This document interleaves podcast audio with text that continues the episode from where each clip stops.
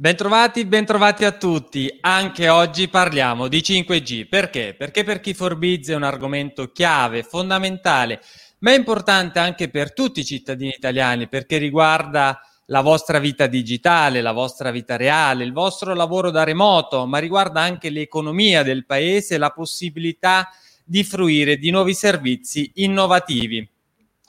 Di 5G si parla in questi giorni anche in Parlamento, sentirete parlare in questi giorni della proposta di innalzare le emissioni, le soglie di emissione elettromagnetica. Di tutto questo noi ne parliamo insieme a Federico eh, Ronchetti che vado subito a presentare, fisico nucleare presso l'Istituto Nazionale di Fisica Nucleare e del CERN ed esperto in radioprotezione. Benvenuto.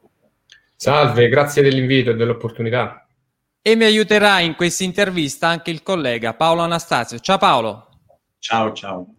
Allora Ronchetti, il 5G non è una nuova tecnologia ma un'ottimizzazione del 4G. Allora perché spaventa alcune persone?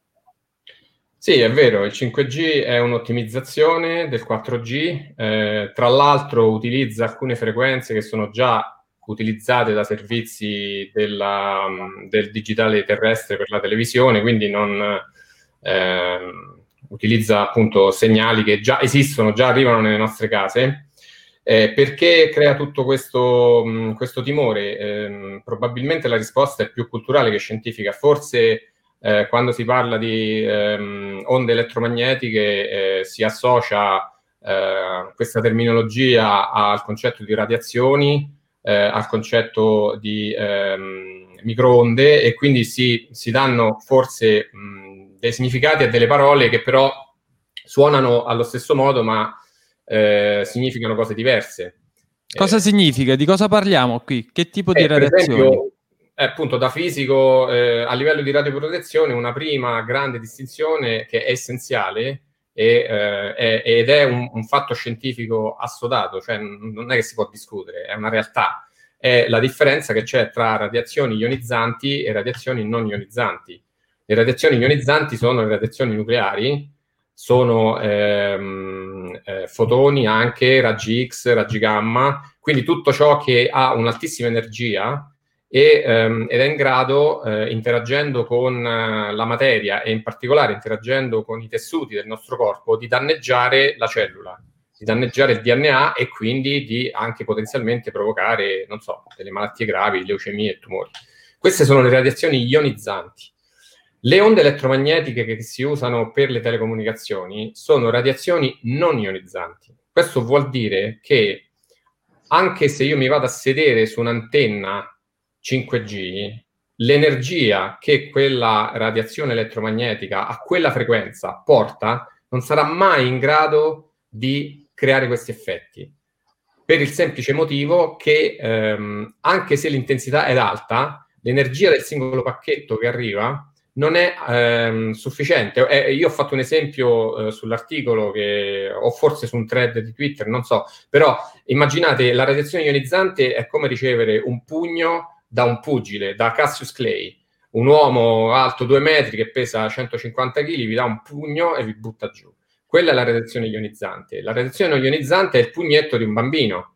Ve ne può dare quanti ne vuole per quanto tempo vuole, ma non vi metterà mai KO perché non ha abbastanza energia per farlo. Quindi non cuoce il cervello.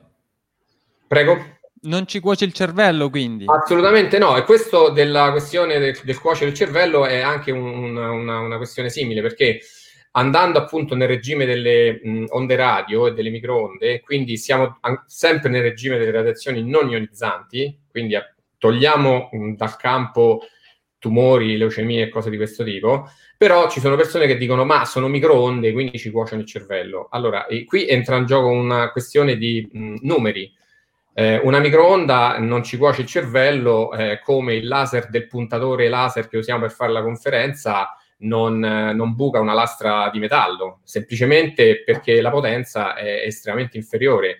Eh, la potenza che arriva eh, su una persona che sta usando un cellulare è qualcosa dell'ordine del milliwatt. Il forno al microonde usa 700, kW, 700 watt o 1000 watt, un kilowatt, tra l'altro concentrato in un volume molto piccolo. Quindi tra kilowatt a watt c'è un fattore 1000. Tra watt e milliwatt c'è un altro fattore 1000, 1000 per 1000 stiamo nell'ordine di grandezza di un milione. Quindi la potenza che eh, eventualmente arriva grazie all'onda elettromagnetica che porta il segnale, ma non solo 5G, anche 3G, è dell'ordine eh, milioni o, o, centinaia di migliaia, svariate centinaia di migliaia di volte più bassa rispetto a quella del microonde, quindi non cuoce nulla. Paolo.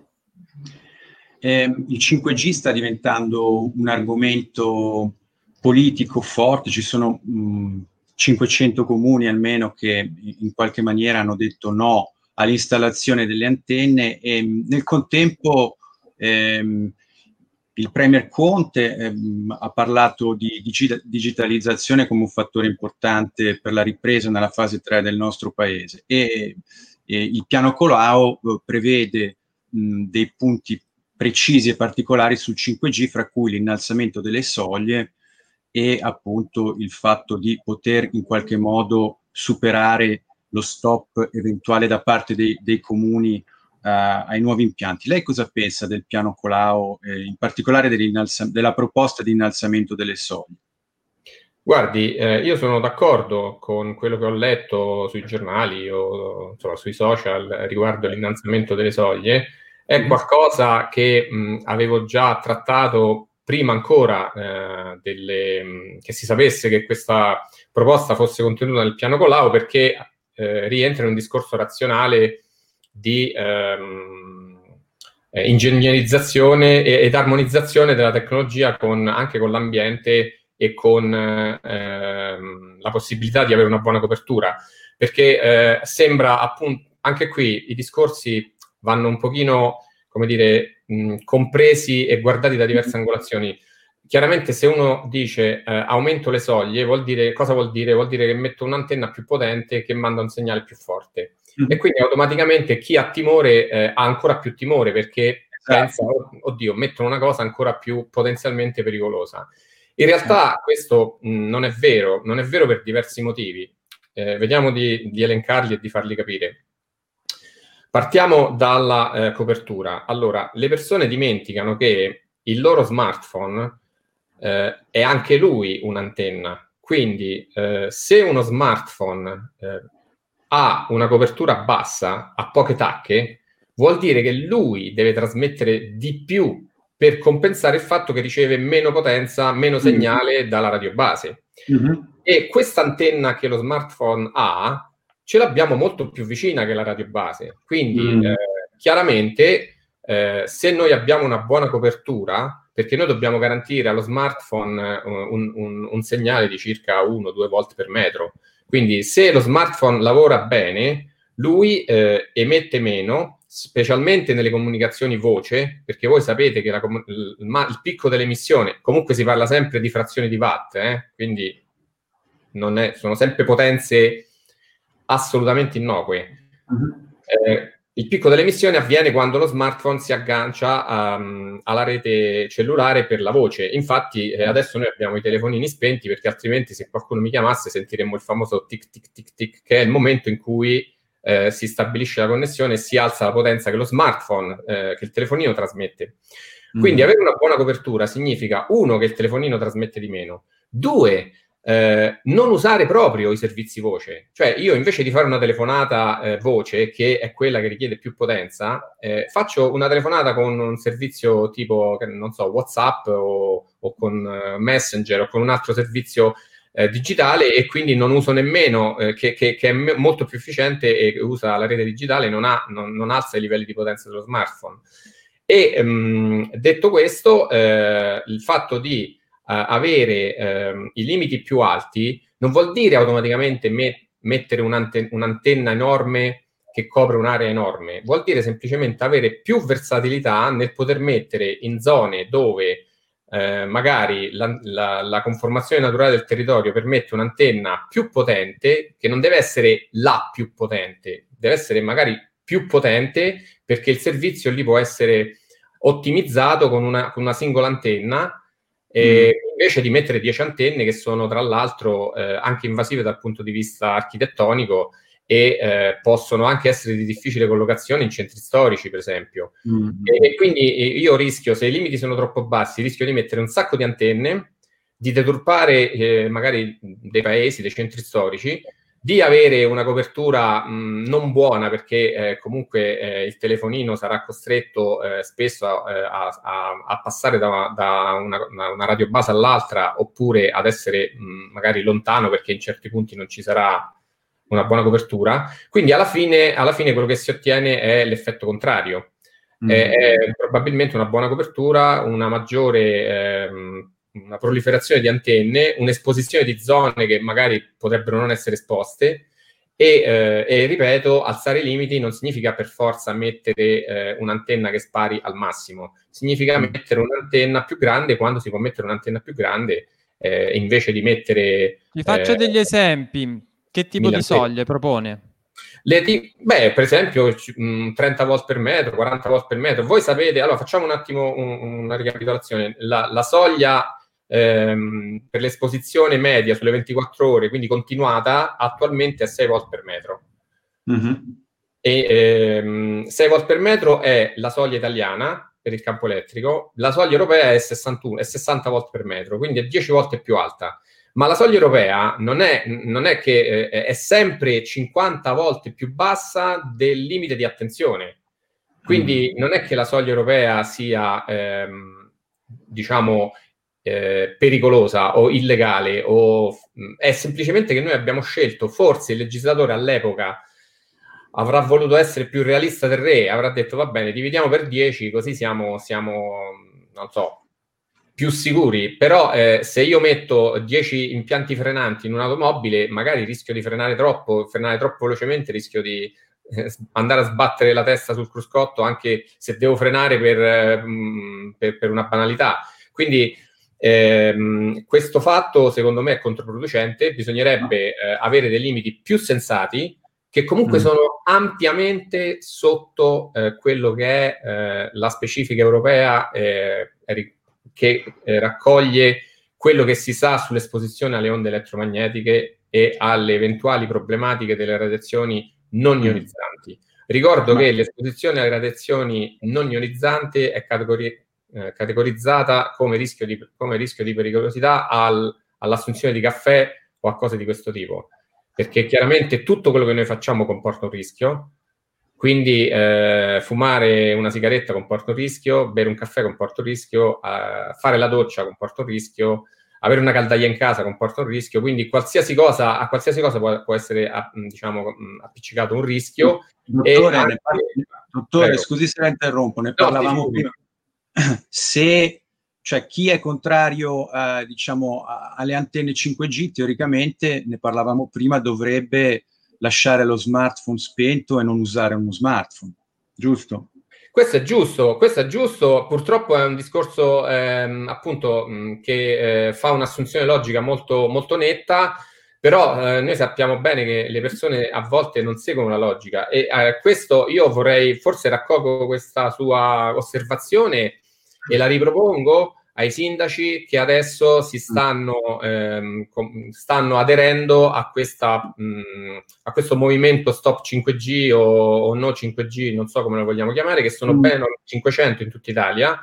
Sì. E secondo me questo comportamento è un comportamento innanzitutto totalmente irrazionale, è dannoso per i cittadini perché eh, i piccoli centri eh, hanno bisogno di avere eh, una buona eh, copertura di una buona connessione e non sempre questo può essere fatto con la fibra. In alcuni casi non, soltanto, non soltanto con la fibra, non, non soltanto... soltanto... con la fibra. Abbiamo detto mh, magari una, un paese, eh, un paesino che ehm, ha eh, un, dei vincoli archeologici o culturali, non è che uno può andare lì e sventrare tutte le strade per installare la fibra e portare la fibra in ogni mm. casa. Si porta la fibra in un punto solo, eh, sì. si mette un'antenna 5G e si connette il paesino e que- quelle persone potranno usare i servizi di telemedicina, potranno usare i servizi eh, di uh, e-learning, eh, si può eh, usare l'Internet of Things non soltanto per avere Alexa che accende e spegne le luci, ma si può usare mm. l'Internet of Things per l'agricoltura intelligente quindi per eh, gestire eh, a livello ehm, agricolo, le coltiva- a, livello, a livello diciamo di, anche biologico, le coltivazioni con droni, eh, trattori intelligenti che sono connessi, quindi tutta una serie di questioni che vanno a vantaggio dell'ambiente e che, vanno, e che possono offrire la possibilità di qualificare i piccoli, i piccoli centri. Ronchetti e i sindaci che dicono no alle antenne 5G, oltre ai cittadini e ai, tastie- ai leoni di- da tastiera, chi dovrebbero ascoltare? Anche dei consiglieri? Beh, come ho detto spesso, non è che in Italia manchino i tecnici e gli ingegneri.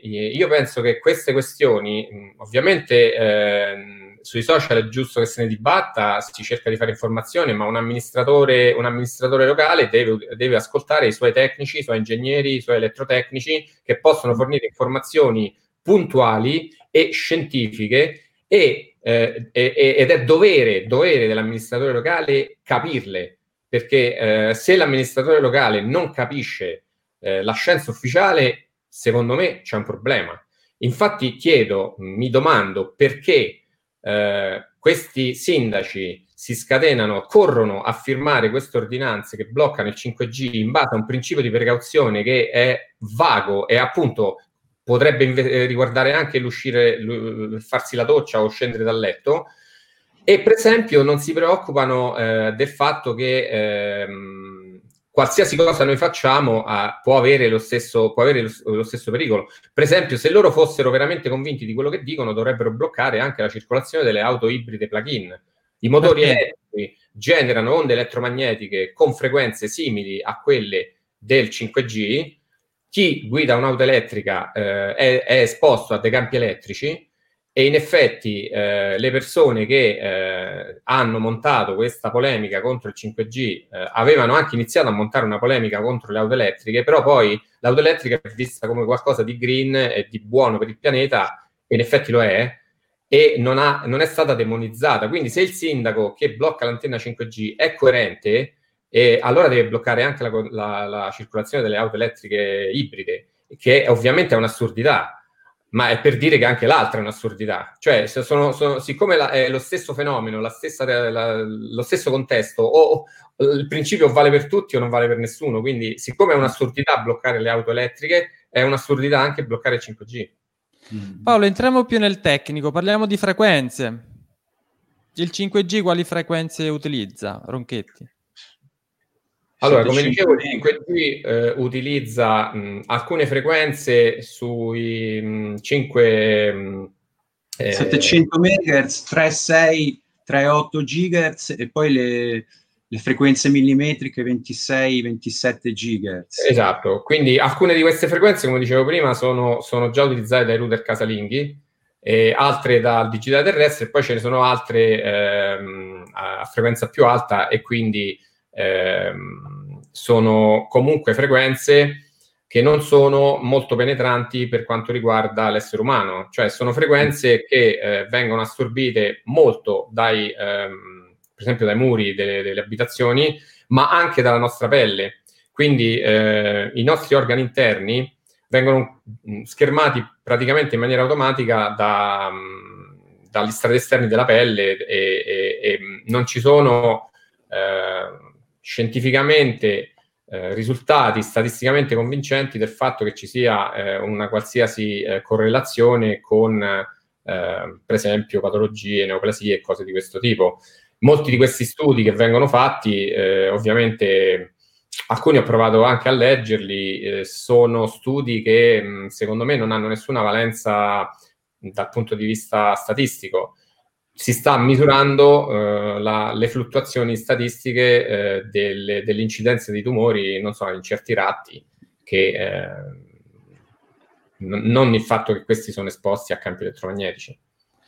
Allora, l'ha detto, lo ripetiamo, il wifi di casa utilizza una delle frequenze del 5G. Fino ad oggi tutto a posto, non ci ha cotto il cervello, quindi possiamo stare tranquilli anche per il 5G. Certo, possiamo stare tranquilli per il 5G, anzi, magari non mettete il router vicino al microonde perché il microonde poi gli dà fastidio, visto che utilizza la stessa frequenza. Mm-hmm. Ma invece per quanto riguarda, diciamo, tutte le fake news che sono fiorite dic- sui social, e soprattutto dopo, diciamo, l'associazione eh, assolutamente ingiustificata fra, fra il virus e il 5G. Lei ne parlavamo prima, cosa ne pensa? Diciamo? Eh, ci sono delle paure inveterate legate anche proprio a dei termini particolari, delle parole che fanno paura, forse. Eh, io credo che esista, che esista, questo, questo effetto. Poi eh, chiaramente siamo la pandemia, i periodi di incertezza, ah, eh, e questo è stato un periodo di incertezza globale, eh, eh, in qualche modo acuiscono certe tensioni, certe paure irrazionali. Per esempio, nel, nel, gergo comune è, entrata, è entrato in, in, in gioco il, il, termine di virus, virus informatico. Eh, quindi eh, io non sono sicuro che tutti eh, capiscano la differenza tra un virus informatico ed uno biologico. Quindi nel momento in cui, come non tutti, qua, tutti quando sentono parlare di radiazioni, pensano alla bomba. Quindi mm. eh, capisco che sono magari mh, situazioni eh, che sembrano assurde, ma in realtà non lo sono. Quindi se io sento parlare di microonde e faccio delle associazioni arbitrarie, la stessa cosa accade quando sento parlare di virus.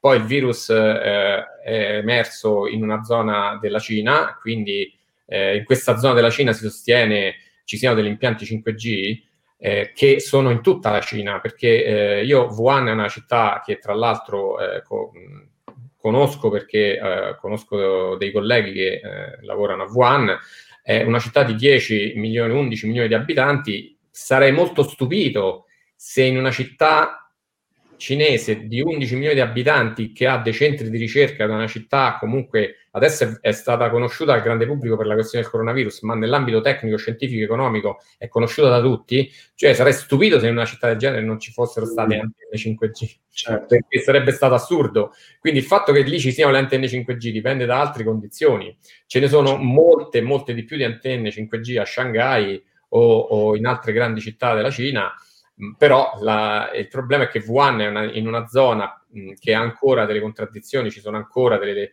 queste tradizioni dei mercati, dei wet markets dove ci sono questi venduti questi animali vivi, c'è molto contatto tra uomo e animale e quindi lì c'è stato l'altro problema. Si, si associano due cose che non c'entrano niente le une con le altre, però poi questa, volta questa fusione avviene è difficile smentirla con argomenti razionali. Mm. E noi lo stiamo facendo, Ronchetti, quindi appunto il 5G non è stato la causa del Covid-19. Come può invece aiutare tutti noi a contrastarlo e anche a contrastare le future pandemie? Beh, questo mi sembra si ricollega a quello che dicevamo prima. Eh, il 5G, ma anche un, a, qualsiasi altra tecnologia che aumenta la connettività, eh, ci aiuterà in questa fase, perché comunque entriamo in una fase di forte distanziamento sociale questa intervista mm. magari avremmo potuto farla dal video, diciamo fisica, no? Avremmo potuto vederci in, in uno dei vostri studi e farla, eh, farla mh, mm, eh, fisicamente presenti. Invece la facciamo con una connessione, con una connessione internet per motivi eh, sanitari, come tutte le interviste, tutte, tutti i meeting che, che avvengono adesso a livello di imprese, di laboratori scientifici, a livello di politica, di assemblee, non so. Ma spesso si fa anche con una connessione non stabile. Ad oggi. Esatto, magari con connessioni non stabili. Io penso che chiunque, qualsiasi, io non, non ho figli, ma penso che qualsiasi genitore potrà eh, capire eh, li, la, l'importanza adesso di avere una buona connessione stabile dopo che ha dovuto fare, non so, due mesi di, di didattica a distanza per i propri figli confermo, a casa. Confermo, confermo. questa cosa viene chiesta ad un genitore che ha, che ha, che ha, che ha diciamo, avuto questa esperienza, sarà ben contento di avere una connessione eh, eh stabile, wireless eh, a, ehm, a, casa che gli porta questi servizi e come dicevamo prima, ehm, se vogliamo, visto il territorio, vista la specificità del, del, della, dell'Italia, eh, colmare questo digital divide, dobbiamo puntare su tutte le tecnologie possibili. La fibra fa un certo tipo di, eh, diciamo, copre un certo tipo di aree, porta un certo tipo di servizio, ma non è che esclude eh, il 5G, sono complementari. Quindi ci vogliono tutti e due e il 5G ha una versatilità che la fibra non ha ha dei vantaggi che appunto abbiamo detto, abbiamo parlato ah, della telemedicina per esempio, e, ehm, eh, l'educazione a distanza, la, la, la, scuola, adesso speriamo tutti che la scuola riapra a settembre e sia tutto come prima, ma siamo proprio sicuri che sarà così? Forse, no. forse avere, ehm, avere, questo tipo di connessioni eh, diventerà una condizione necessaria. Mm. Come, come la, la, rete elettrica, mm, se no, noi dobbiamo avere eh, un, un'infrastruttura digitale la cui ehm, eh, cui, mh, aff- la cui affidabilità è il 100%, non più il 60 o il 70%. Come noi, se per, dobbiamo chiamare i carabinieri o, o va a fuoco la casa, chiamiamo, usiamo il telefono, il telefono normale, eh, dobbiamo avere un'infrastruttura digitale che abbia lo stesso livello di affidabilità perché eh, un anziano che eh, oggi, che prima magari poteva stare più vicino ai suoi, so, ai suoi figli o a delle persone che lo accudivano, magari eh, adesso non può più stare vicino a queste persone e magari deve portare un sensore che poi può lanciare un allarme a un, a un, a un centro di telemedicina e se, se, la connessione non è stabile le, le, le, le conseguenze possono essere molto spiacevoli. Ronchetti, abbiamo una domanda da un utente. Buongiorno, preso atto della normativa nazionale molto stringente e cautelativa e comunitarie vigenti, vorrei sapere se a livello scientifico è ancora valido il cosiddetto principio di cautela sul tema. Eh, questo eh, abbiamo già toccato un pochino questa cosa. Allora, principio di cautela è un'espressione vaga.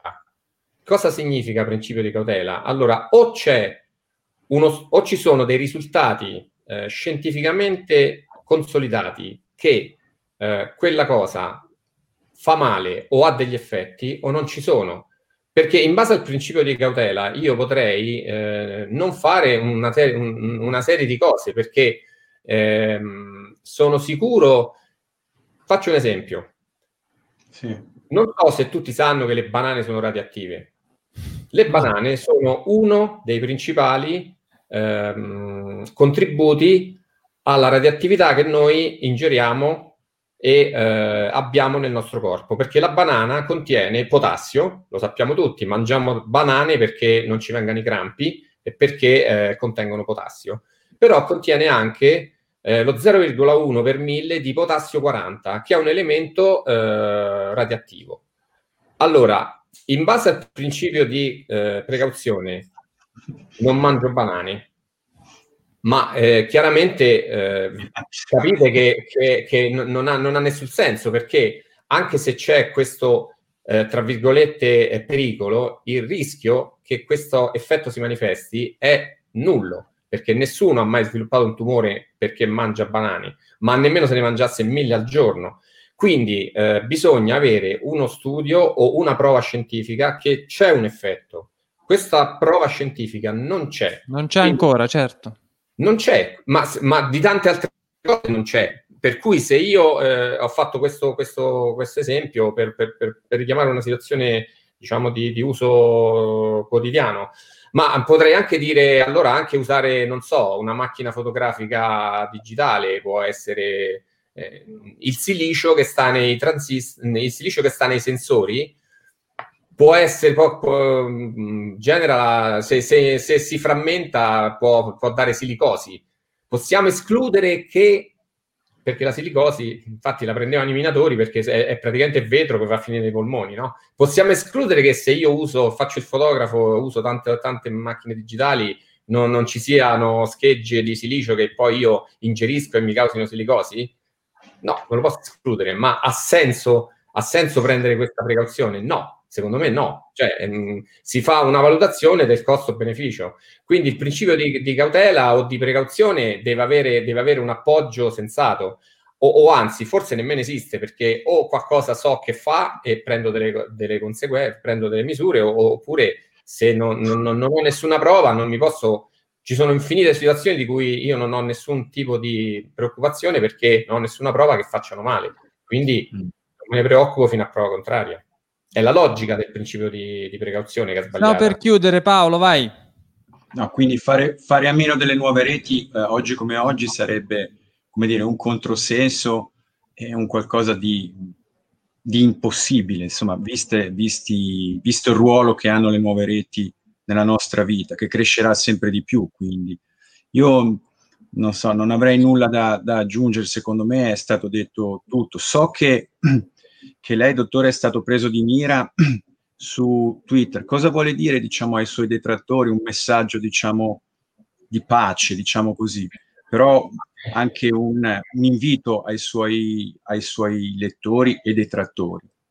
Per Beh, io innanzitutto, prima di parlare dei detrattori, vorrei ringraziare tutte le persone che hanno iniziato a seguirmi su Twitter e che, ehm, e che io, a cui io rispondo sempre e eh, anche a volte, appunto, eh, se hanno dei dubbi banali, cerco di rispondere perché io eh, ammetto il dubbio banale o l'ingenuità e sono il primo a cercare di, mh, mm, come dire, di, di dialogare con le persone. Riguardo i, de- i detrattori o coloro che insultano, normalmente li ignoro perché mh, penso che queste persone siano in qualche modo appunto dei fondamentalisti o, o, in malafede o dei fondamentalisti per cui è difficile in qualche modo trovare un terreno comune su cui costruire un dialogo. Eh, a volte eh, in realtà quello e a me interessano molto le persone indecise, cioè le persone in buona fede che mm. giustamente mm. non sanno nulla di scienza, perché non è che uno deve fare per forza lo scienziato per vivere. È, è, normale, è giusto che una persona non debba sapere le equazioni di Maxwell, non debba sapere come funziona un'antenna, non debba conoscere i decibel o le potenze, il, vetto, vettore di pointing, cose di questo tipo. Però queste persone eh, in buona fede eh, e che magari hanno voglia di capire, eh, sono loro eh, le persone a cui io mi rivolgo e a cui eh, cerco di eh, spiegare ehm, n- non solo i concetti, ma anche un pochino il modo di ragionare, perché come dicevo prima, il, il principio di precauzione è un'assurdità logica, quindi se uno incappa in certi modi di ragionare, poi magari finisce per essere preda di queste fazioni di, di, di fondamentalisti. Queste sono delle sette, no? sono delle persone con cui è difficile trovare, mh, è difficile convincere una persona che crede che la Terra sia piatta cioè, forse l'unico modo è prendere, mandare, metterlo su una navetta insieme con Parmitano e mandarlo sulla ISS, ma poi magari direbbe che è stato drogato e l'abbia falsi ricordi. Quindi è, è, virtualmente impossibile convincere un complottista. Senta, sì, però... Ronchetti, lei su Twitter ha sollecitato anche Calenda, per quale motivo? Beh, ehm, appunto, come dicevo prima, mi sembra assurdo che, ehm, per esempio, Calenda oggi ha detto che lui è stato lui ad iniziare i bandi per le, per le installazioni del 5G in Italia, ma mi sembra assurdo che, eh, come ho detto prima, eh, un politico, eh, un amministratore locale, un amministratore locale un politico hanno il dovere, il dovere di capire la scienza, di capire il metodo scientifico, perché devono prendere delle decisioni non si possono prendere delle decisioni consultando gli astrologi o, guarda- mm. o, o, o, con, i fo- con, i fondi, con, i fondi, di caffè, i fondi di caffè, oppure stando ad ascoltare il terapiattista. Eh, mm. quindi se una persona che ha un ruolo pubblico deve prendere dec- delle decisioni, deve consultare i suoi tecnici ed agire di conseguenza. Se non è in grado di capire questo, forse sta ricoprendo il ruolo sbagliato. Quindi io penso che Calenda abbia un problema politico col suo sindaco a Siracusa perché eh, questa persona eh, forse bisogna, eh, non so, eh, io... Sindaco che ha detto no alle antenne 5G. Sindaco di Siracusa che fa parte dell'alleanza no 5G, ma ormai sono quasi 500, so che anche in Nord Italia ce ne sono molti. Sì, e sono di tutti i partiti, cioè non c'è... Non esatto. c'è un è una cosa esatto. trasversale e apartitica, insomma. Un... Certamente, certamente. Infatti adesso è stato un caso che eh, questo, sì.